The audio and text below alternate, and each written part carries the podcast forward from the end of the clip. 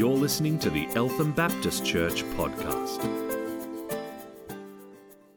Did anybody see the, the night sky last night? We've been singing about the heavens declare the greatness of the Lord. Did anyone look out about six or seven o'clock and see what was in the northwestern sky?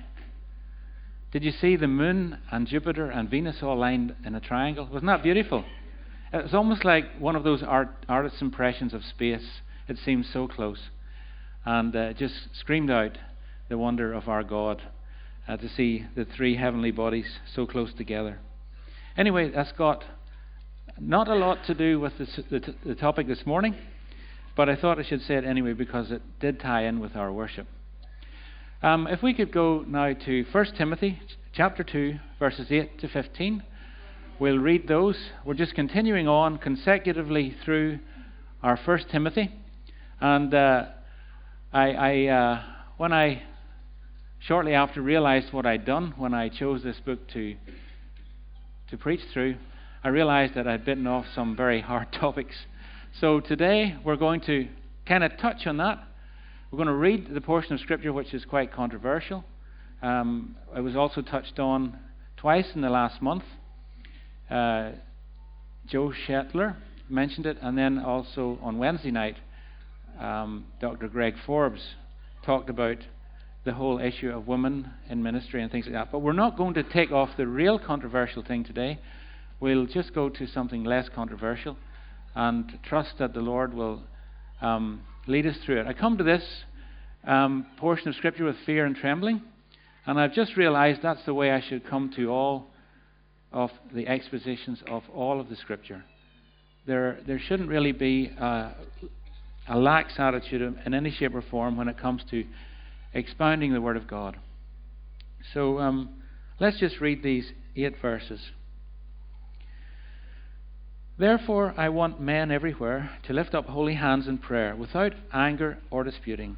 I also want women to dress modestly, with decency and propriety, not with braided hair or with gold or pearls or expensive clothes, but with good deeds appropriate for women who profess to worship God. A woman should learn in quietness and full submission. I do not permit a woman to teach or have authority over a man. She must be silent. For Adam was formed first, then Eve, and Adam was not the one deceived. It was the woman who was deceived and became a sinner. But woman will be saved through childbearing if they continue in faith, love, holiness, with propriety. So you can see it's quite a oh some of those things, like, some of them very hard to understand. Others are clear, and some, like that one about childbearing, what do we do with that? But anyway, not for today. I'm putting off the evil day, but but not really. I realized that there was so much in the first um, three or four verses that there wasn't time to tackle this at all, and it would need a lot more time than that. Uh, yeah. Andrea just said maybe the Lord will come back first and then get me out of it, but.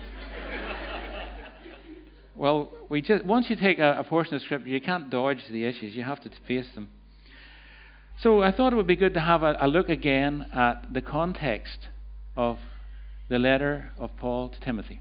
And the context is a very important uh, aspect of interpreting a passage, but it is not the only aspect.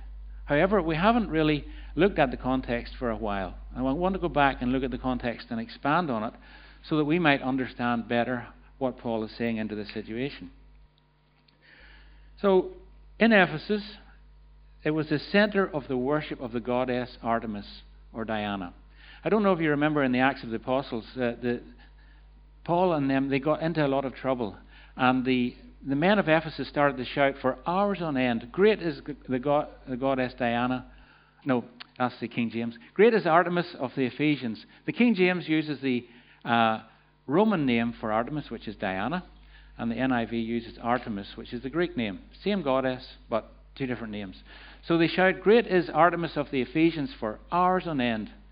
And that reminds me of religious fanaticism today, uh, where we can see some of these. Uh, extremely fanatic Islamic groups just shouting, God is great, God is great, over and over again, especially when they let off an explosion and things like that. So these, th- this was a, a fanatic place, Ephesus. It was the center of Artemis worship.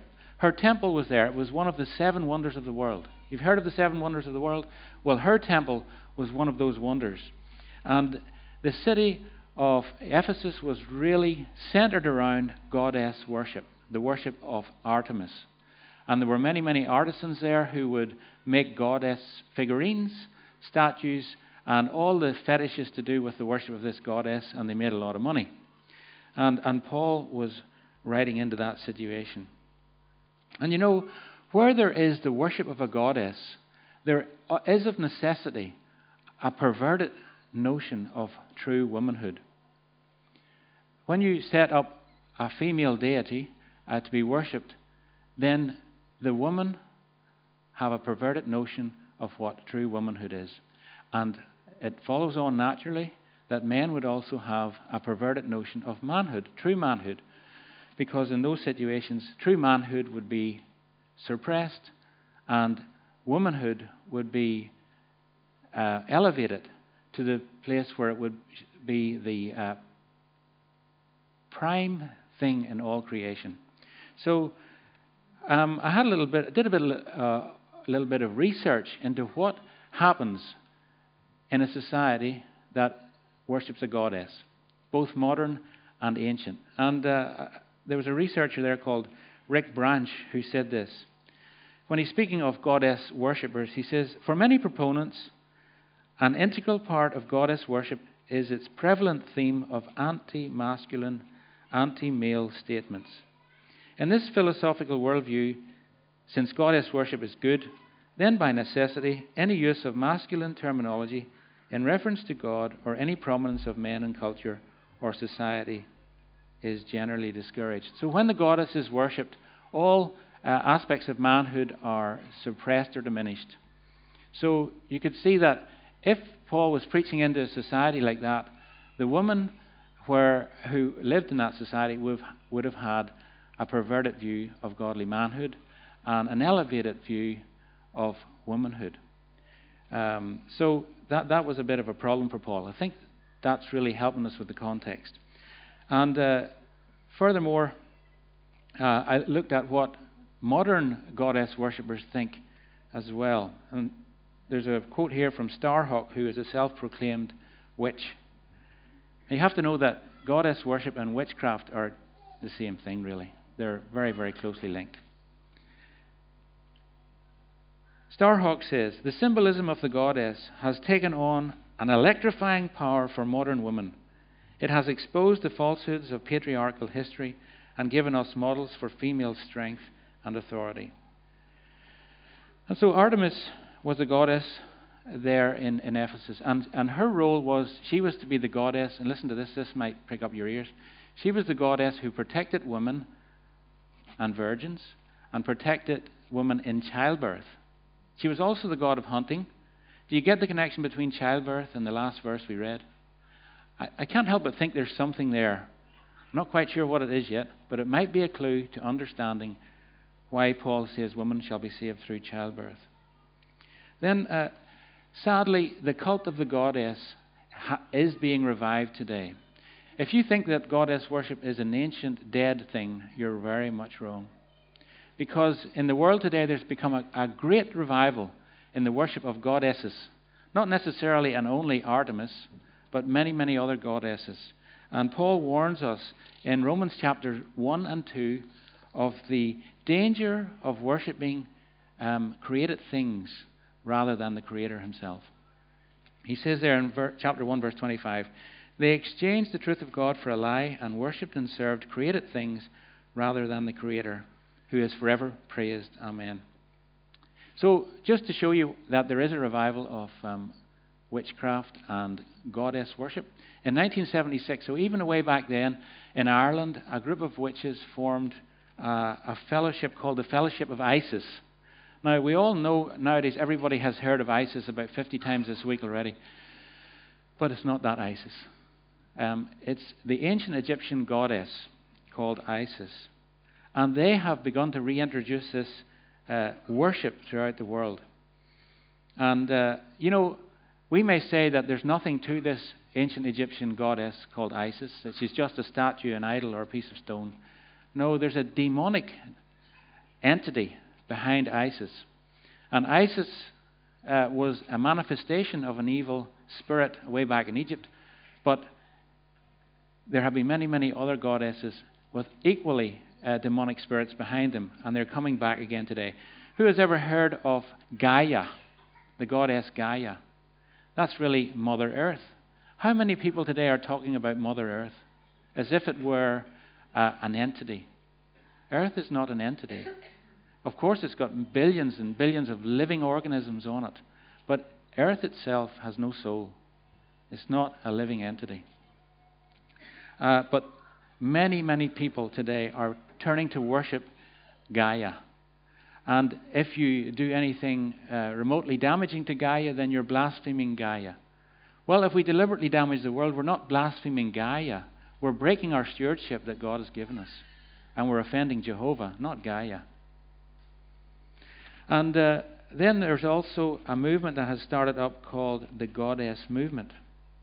And these goddesses, as I said, are ancient deities being revived, being brought forward. In other words, they're demons that are beginning to take hold of our Western society. And we shall see more and more demonic manifestations as these demons are increasingly worshipped in Australia. Would you believe it that in Victoria there are 2,091 witches? 2,091 witches. And probably within this very council district, there are witches. In the 2011 census, 32,083 Australians identified their religion as pagan. And that included 8,400 people who identified their religion as Wicca or witchcraft. 8,214. No, 4,000. 8,413 people who identified their religion as Wicca or witchcraft. And that is so closely related to goddess worship. And that source came from Jackie Sinnerton in the Sunday Mail, September 22nd, 2013. So, why do I lay all this background? Well, I have three reasons, I think. And firstly, it is basically because our modern culture has been remolded from something deeply Christian to something um, very much different, something godless.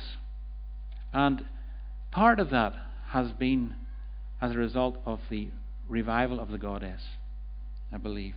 And we have to work out what that means for us. Secondly, I also say this to show that our days that we're living in are not so unlike the days of Paul. And this should be a warning for us, shouldn't it? I feel, brothers and sisters, that our hitherto comfortable Christian lives are about to change to something radically more uncomfortable. I feel that. We've, all of us who have been around for a while, have had a very comfortable setting in which to worship God. But that eh, has changed in 2015, and I don't think it's going to get any better. And thirdly, I say this because we, if our days are like the days of the Ephesians, then we could be in the same danger as the Ephesian church. What happened to the Ephesian church? Well, we know from Revelation chapter 2, this is what Jesus said to them. Among some really nice things he said to them, he said this Yet I hold this against you. You have forsaken your first love.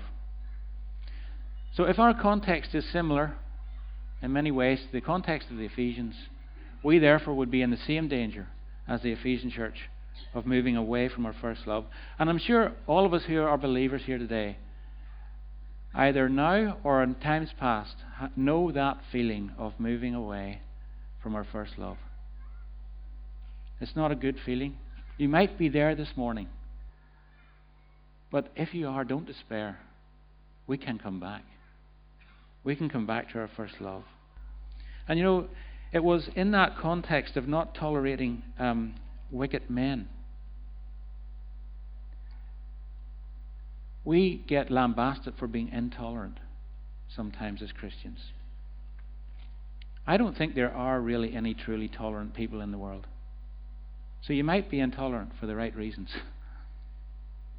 Jesus said to the people of Ephesus, I know that you cannot tolerate wicked men, that you have tested those who claim to be apostles but are not, and have found them false. That, is, that kind of blew me away when I read it. Jesus isn't actually commending them only for intolerance of wicked ideas, He's commending them for intolerance of wicked men. That's something to hold there for us as we press on. It's, it might, might be a new thing for us to think like that. But it isn't in the absence of loving these people at the same time. Our God is a wonderful God because He can infinitely love us and infinitely be angry with us at the same time. We can't do that really. But I think we have to seek to, in some way or other, hold the balance in that area. So, what we're talking about today is really in the context of a goddess worshipping society. And then, secondly, it's in the context of how we behave in the gathered congregation. Paul is really laying out some instructions here of how Christians should behave when they all get together like we are today. And so he gives some instructions.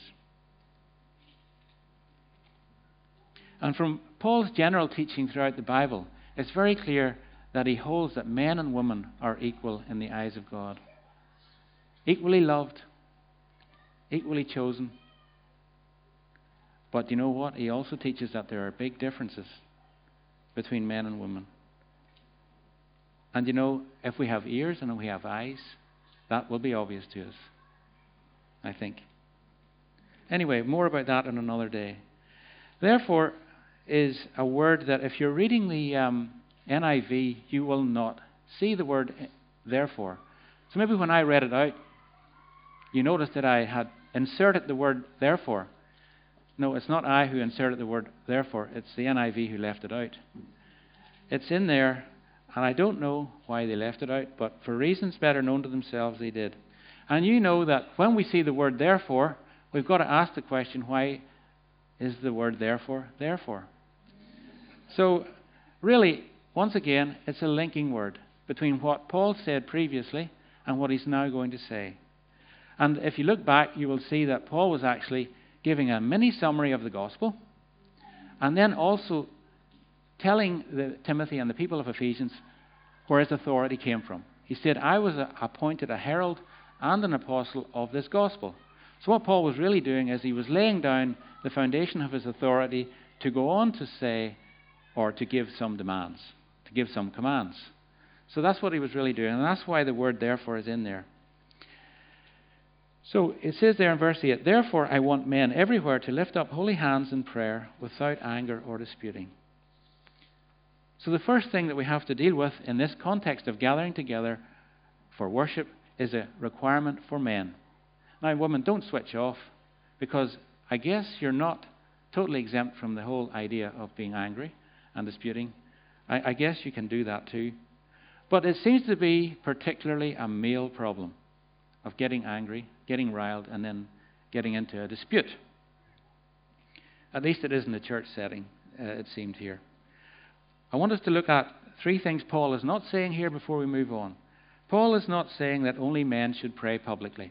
So when he said, I, I, I want men everywhere to lift up holy hands in prayer, that is not to the exclusion of women. Okay? Because in other parts of the word, we get the impression that women had been praying and did pray publicly. So it cannot really be an exclusion here on women praying publicly. So the second thing is, Paul is not even primarily ordering prayer here. He would do that in other places, but he's not primarily saying you have to pray. And thirdly, he's not legislating that men have to lift their hands up when they pray. That'll be a relief to some of us who are quite conservative, who don't like to do that. Now, I come from a very conservative church back in Ireland, very, very, very conservative. And uh, I remember one time uh, we sang a psalm in the church, and one man complained, oh, We can't sing psalms, that's what the Presbyterians do. Anyway, men, you don't have to put your hands up when you pray. Uh, that's not what it's saying here. Th- this is what the main point is.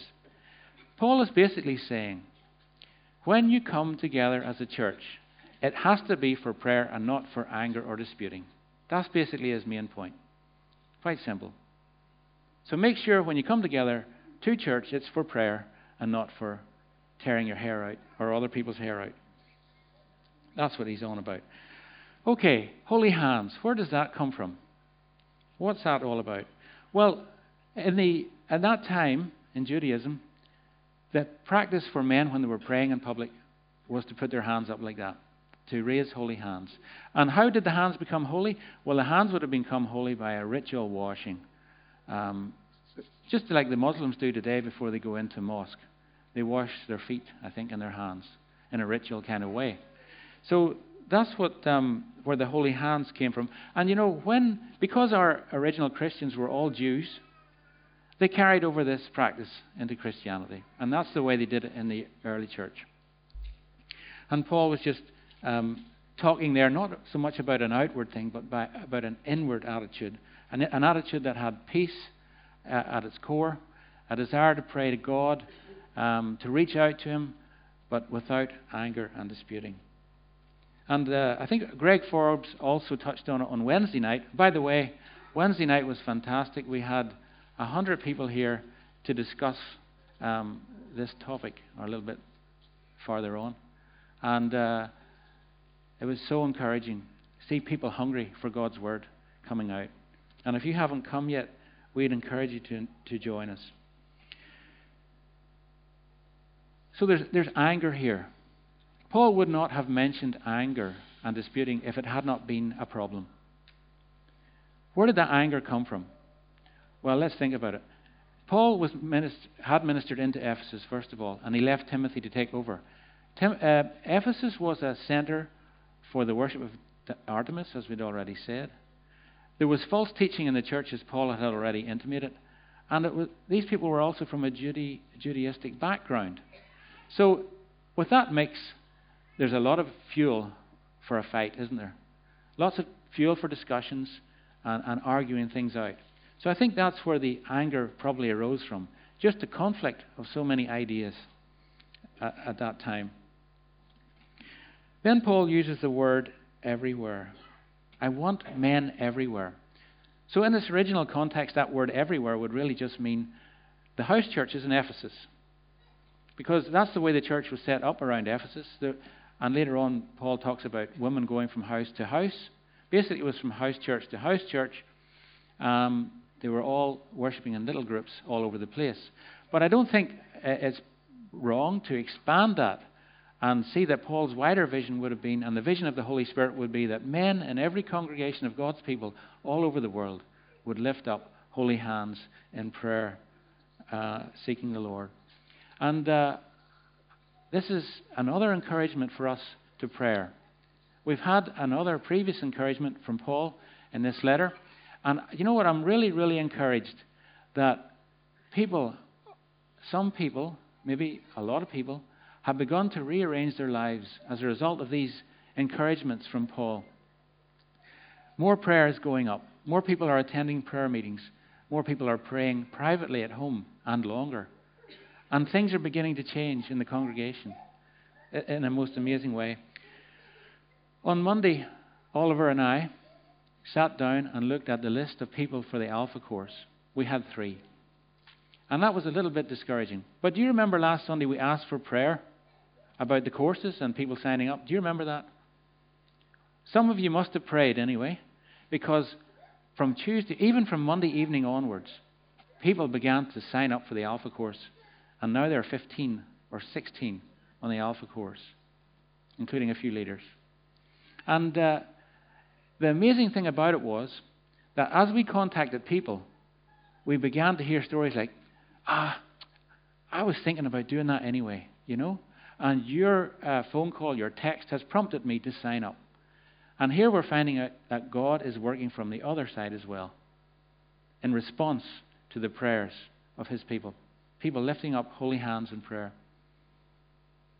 And I want to encourage us, again, to, to get involved in more corporate prayer. There are so many opportunities, and if you want to start another one um, that in a time that doesn't really suit other people, that's fine. Let's, let's get as many opportunities going. There, there's multiple opportunities. And so I want to mention again Breakthrough Sunday. Both men and women. Breakthrough Sunday is coming up on the 9th of August. What is that big issue in your life? Is it a relational thing? Is it a prodigal son, prodigal father, prodigal grandmother? Is it a, something that's really bugging you? Uh, illness, financial issues, something that will not go away? Start praying about it now. And let's come together on Sunday the 9th and really, really come before the Lord. I want to encourage you also at 5 o'clock tonight, there'll be another opportunity for prayer. Come then and pray with us. Seek the Lord. So that was the admonition to men to lift up holy hands in prayer without anger and disputing. You might say that that should be easy enough. We can lift up holy hands and we can stop fighting. Hey, do you know what? I'm not hinting that people are fighting here. This has been one of the most enjoyable, peaceful congregations I've ever been attached to. And I praise the Lord for that. I'm just expounding what's here before me, not hinting at anything that's going on at the moment or not going on. So now Paul turns to the women with some instructions. And uh, there seems to be a few extra here, more instructions for the woman at this stage than there were for the men. And want to remember again that in this mixture, this deadly mixture of false teaching and pagan goddess worship, there's going to be problems. And that is a situation that is not entirely different from Australia today. I'll read the verse, verse 9 and 10. I also want women to dress modestly uh, with decency and propriety, not with braided hair or gold or pearls or expensive clothes, but with good deeds appropriate for women who profess to worship God. And then there's a parallel passage over in uh, 1 Peter chapter 3, verses 2 to 5. Paul speak, or Peter speaking to the woman says, Your beauty should come not from outward adornment, such as braided hair and the wearing of gold jewelry and fine clothes. Instead, it should be that of your inner self, with unfading beauty of a gentle and quiet spirit, which is of great worth in God's sight. For this is the way the holy woman of the past, who put their hope in God, used to make themselves beautiful. So, with this verse, or verses, Timothy is implying, surely, that in the congregation there was some kind of immodesty. Otherwise, he wouldn't have said it. There was some kind of immodesty going on. And we know that the goddess worship was often sexualized, even today. And this was in complete contrast to the Jewish heritage. Um, there was an attempt way back. Do you remember when they worshipped the, the golden calf? The Israelites began to bring some of the pagan sexualized practices that they had learned into their, their religion to worship God. And God was furious. And God totally banned any ritual sexual uh, things in worship. But the context of Ephesus was that these things were in practice. And the people, the, the, there was a, a, a group of people who were ritual prostitutes, temple prostitutes, and they dressed a certain way. And this is the background of Paul's um, admonition here. We know from secular writers that there was a problem with immodesty in the whole society. And uh, people like Sextus, who writes in, in his book called Sentences of Sextus, refers to women who were dressing up in ways that were not faithful. He says, A wife who likes adornment is not faithful. So you can see that even secular people were concerned about it at that time. And so this is what Paul is speaking out against. I did a little research on this and found a writer called Bruce Winter who wrote concerning the context behind 1 Timothy chapter 2. And uh, Seneca, I'm sure some of you have heard of Seneca, who was a writer in those days, but he wrote in the 5th decade AD, so that's around about the 40s, a little bit before Paul would have been writing. And he said this regarding his own mother. Never have you fancied the kind of dress that exposed no greater nakedness by being removed. In other words, a very provocative dress that left nothing to the imagination. The whole letter of Seneca is enlightening because he exposes the problems that were uh, happening then. There was pressure on even married women to dress up like this prostitute class. Can you imagine that? I'll read what it says here. Seneca notes that pressure was on his mother and other married women of his day to dress and live as the new woman did. Does that sound familiar? It seems to have been a reality then and now that there is pressure on women and indeed on men to dress and act like the new man. Have you heard that phrase, the new man? Well, the new man doesn't last very long because he gets out of date and then there has to be another new man. So there, there, there was a lot of pressure. And since this new woman was actually a class of prostitute, it was a very, very serious matter. Bruce Winter also goes on to say that in the Greek language, the phrase dresses and gold were the stra- standard phrase used of the accessories of the prostitute. So dresses and gold were like the bling of the prostitute. Okay? That phrase. Then Pliny, he was another writer in that time, he said, um, he recorded that women spend more money on their ears with pearl earrings than on any other part of their person. And that's about the adornment. And then Seneca, going back to that letter that he wrote about his mother, he said, Jewels have not moved you, nor pearls. You have never defiled your face with paints and cosmetics. And, and then Bruce Winter says, A good job she didn't, because the cosmetics of that day were so full of lead they would have poisoned her. But anyway, it seems to have been that um, a problem of just a real focus on bling and jewelry and, and cosmetics, um, which was threatening to come into the church. Then there were hairstyles as well. Can you get a look at that one? What do you think of that, ladies? That's a, all right. You needed quite a lot of rollers for that, wouldn't you? Um, another writer called Juvenal um, reflected on women's virtue or lack of it in that day. And he said, the, So important is the business of beautification, so numerous are the tiers and the stories piled one upon the other upon the head of the woman, he said. The appearances of the promiscuous woman and the married woman had, in some cases, become indistinguishable. So that was the context into what, where Paul was writing. That helps us understand why he said what he did say. The appearances of the prostitute and the married woman were becoming indistinguishable in that day and age. So Paul was wanting the believers to distinguish or to be distinguished from the evil woman around. And that's why he said those things.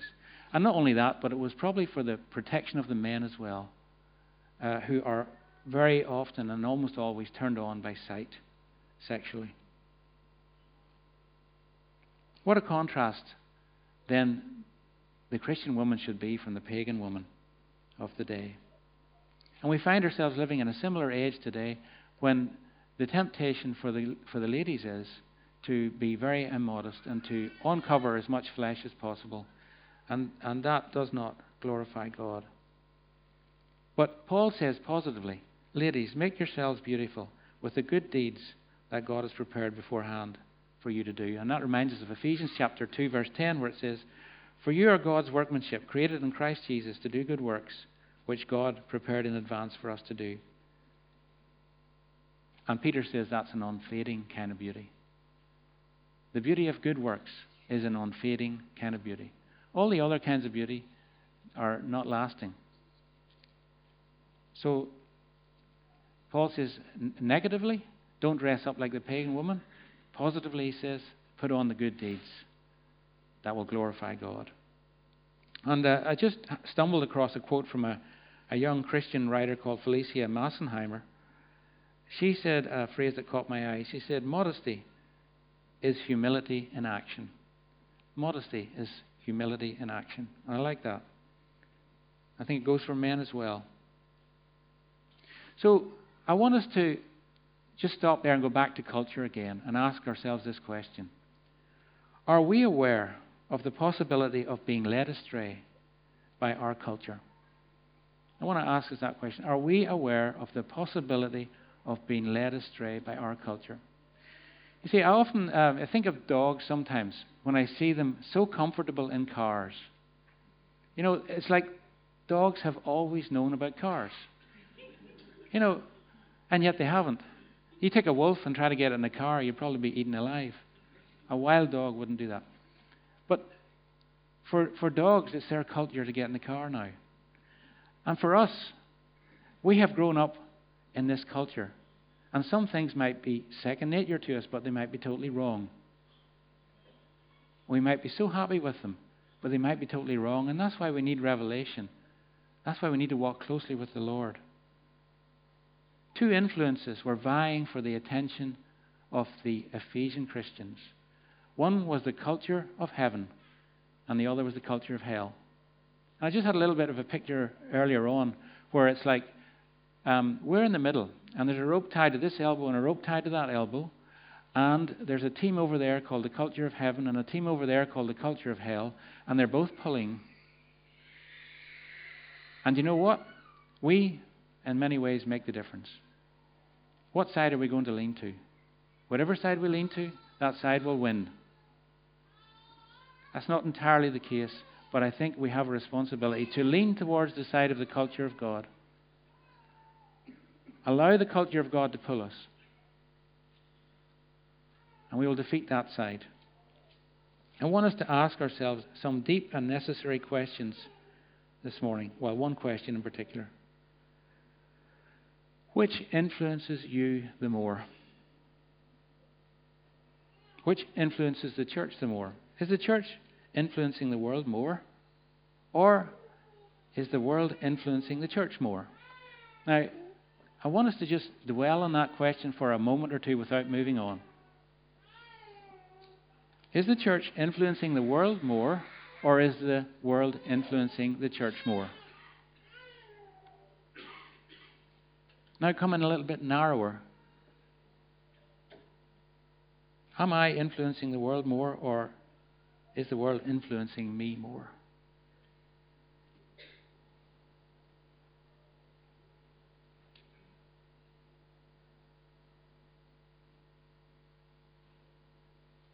Well, we'll go a little bit farther and we'll maybe give a few things that might help us to know what the answer is in truth.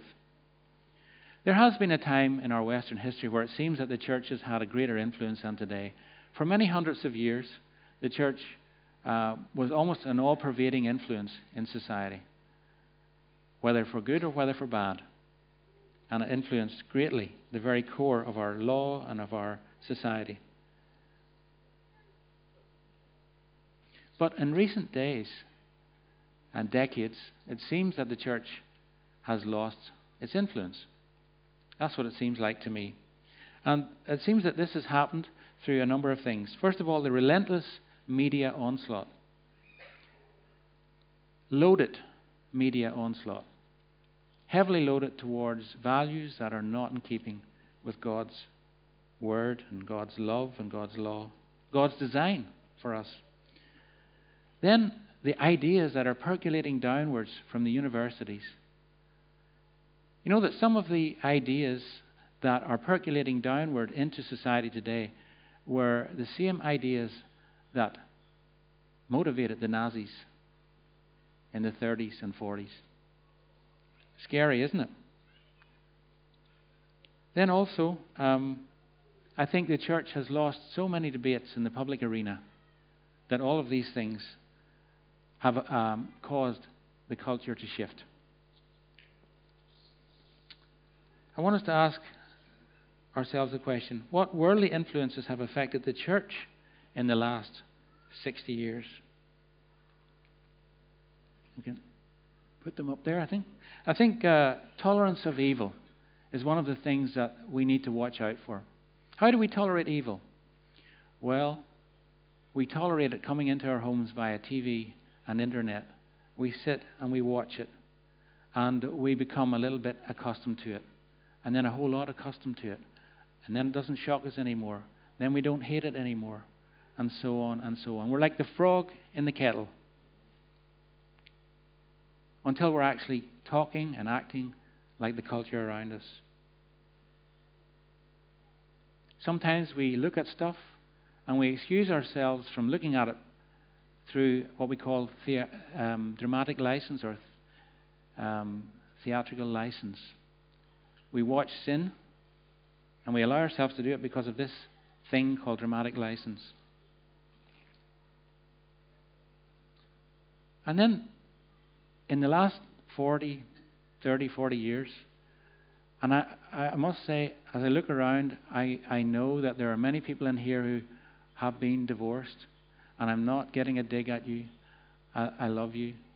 Um, many of you are, are very dear to me.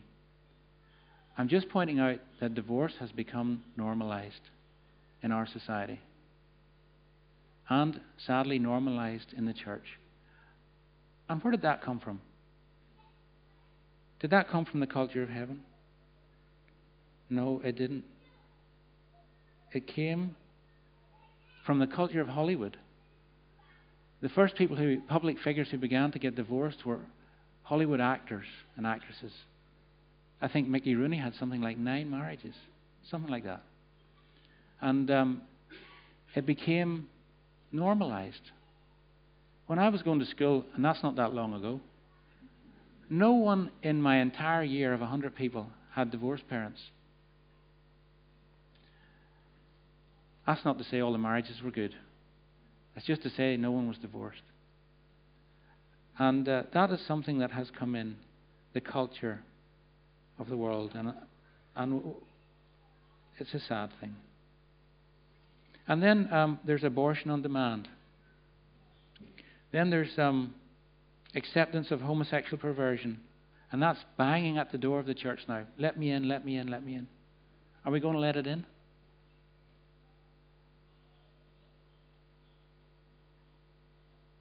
Sometimes it's already got in. The abolition of the day of rest is in direct contradiction of the law of God. Many people are pointing now to the dysfunction of much of the dysfunction of our society to the elimination of the day of rest. Do we have a day of rest? Do we make do we guard it? Might not be Sunday, might be another day. But do we make sure that one in seven we're resting? You're going to burn out if you don't. You're going to burn out. And your family's going to burn out too. Then there's the rejection of the Bible as society's moral code. And that is something that we are being pressurized to accept as well. Many, many Christians have been pressurized into saying something like the Bible is a, a dynamic text which changes according to the culture. Yes, it's living and dynamic, but its truth does not change to suit the whims of a culture. It remains the same as God does. And then what about um, domestic violence? It's the talk of the town, isn't it? Everybody's talking about it. Where did that come from? It came from a distortion of true manhood. It came from a distortion of true womanhood, partly. What's, what we produced in the last 60 years is a bunch of either wimps or tyrants true man in the middle, where is he going? He's not the one who whacks his wife. He's not the one who cowers before her either. He's the one who stands up and protects her, speaks out for her, loves her, provides for her. These are the things that are banging on the door of the church. Some of the worldly influences from our culture. Are we going to let them in?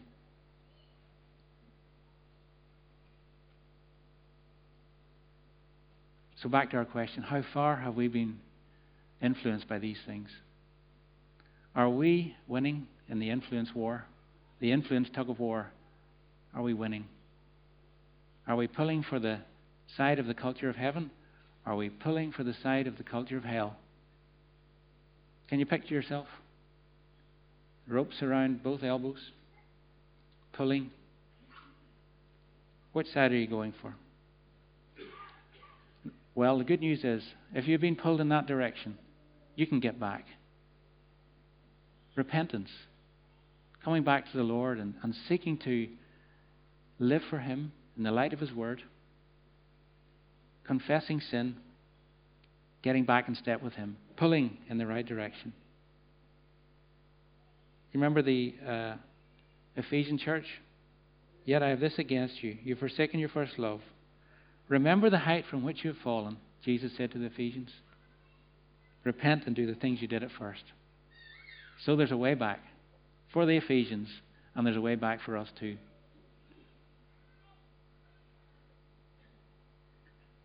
I'd just like to think about the Ephesian church today. Does there exist a church in Ephesus? Oh, bearing in mind that Ephesus is a, is a, a national monument in Turkey, but the city nearby, nearby Ephesus, is there a church there?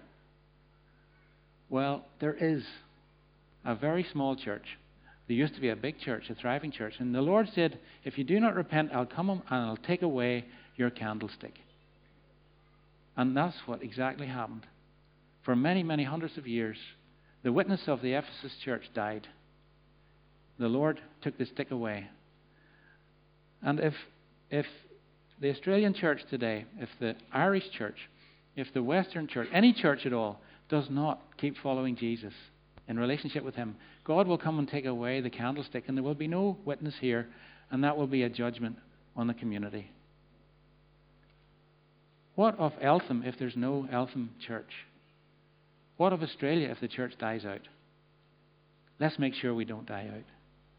Not by banging drums or shouting and squealing, but by living a godly life of repentance with good deeds shining out for the people.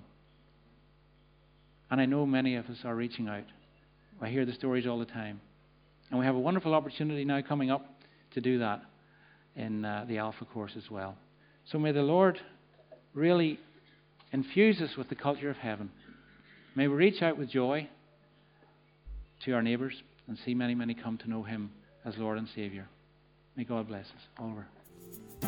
You've been listening to the Eltham Baptist Church podcast. If you'd like to hear more or simply pay us a visit, go to www.elthambaptist.net.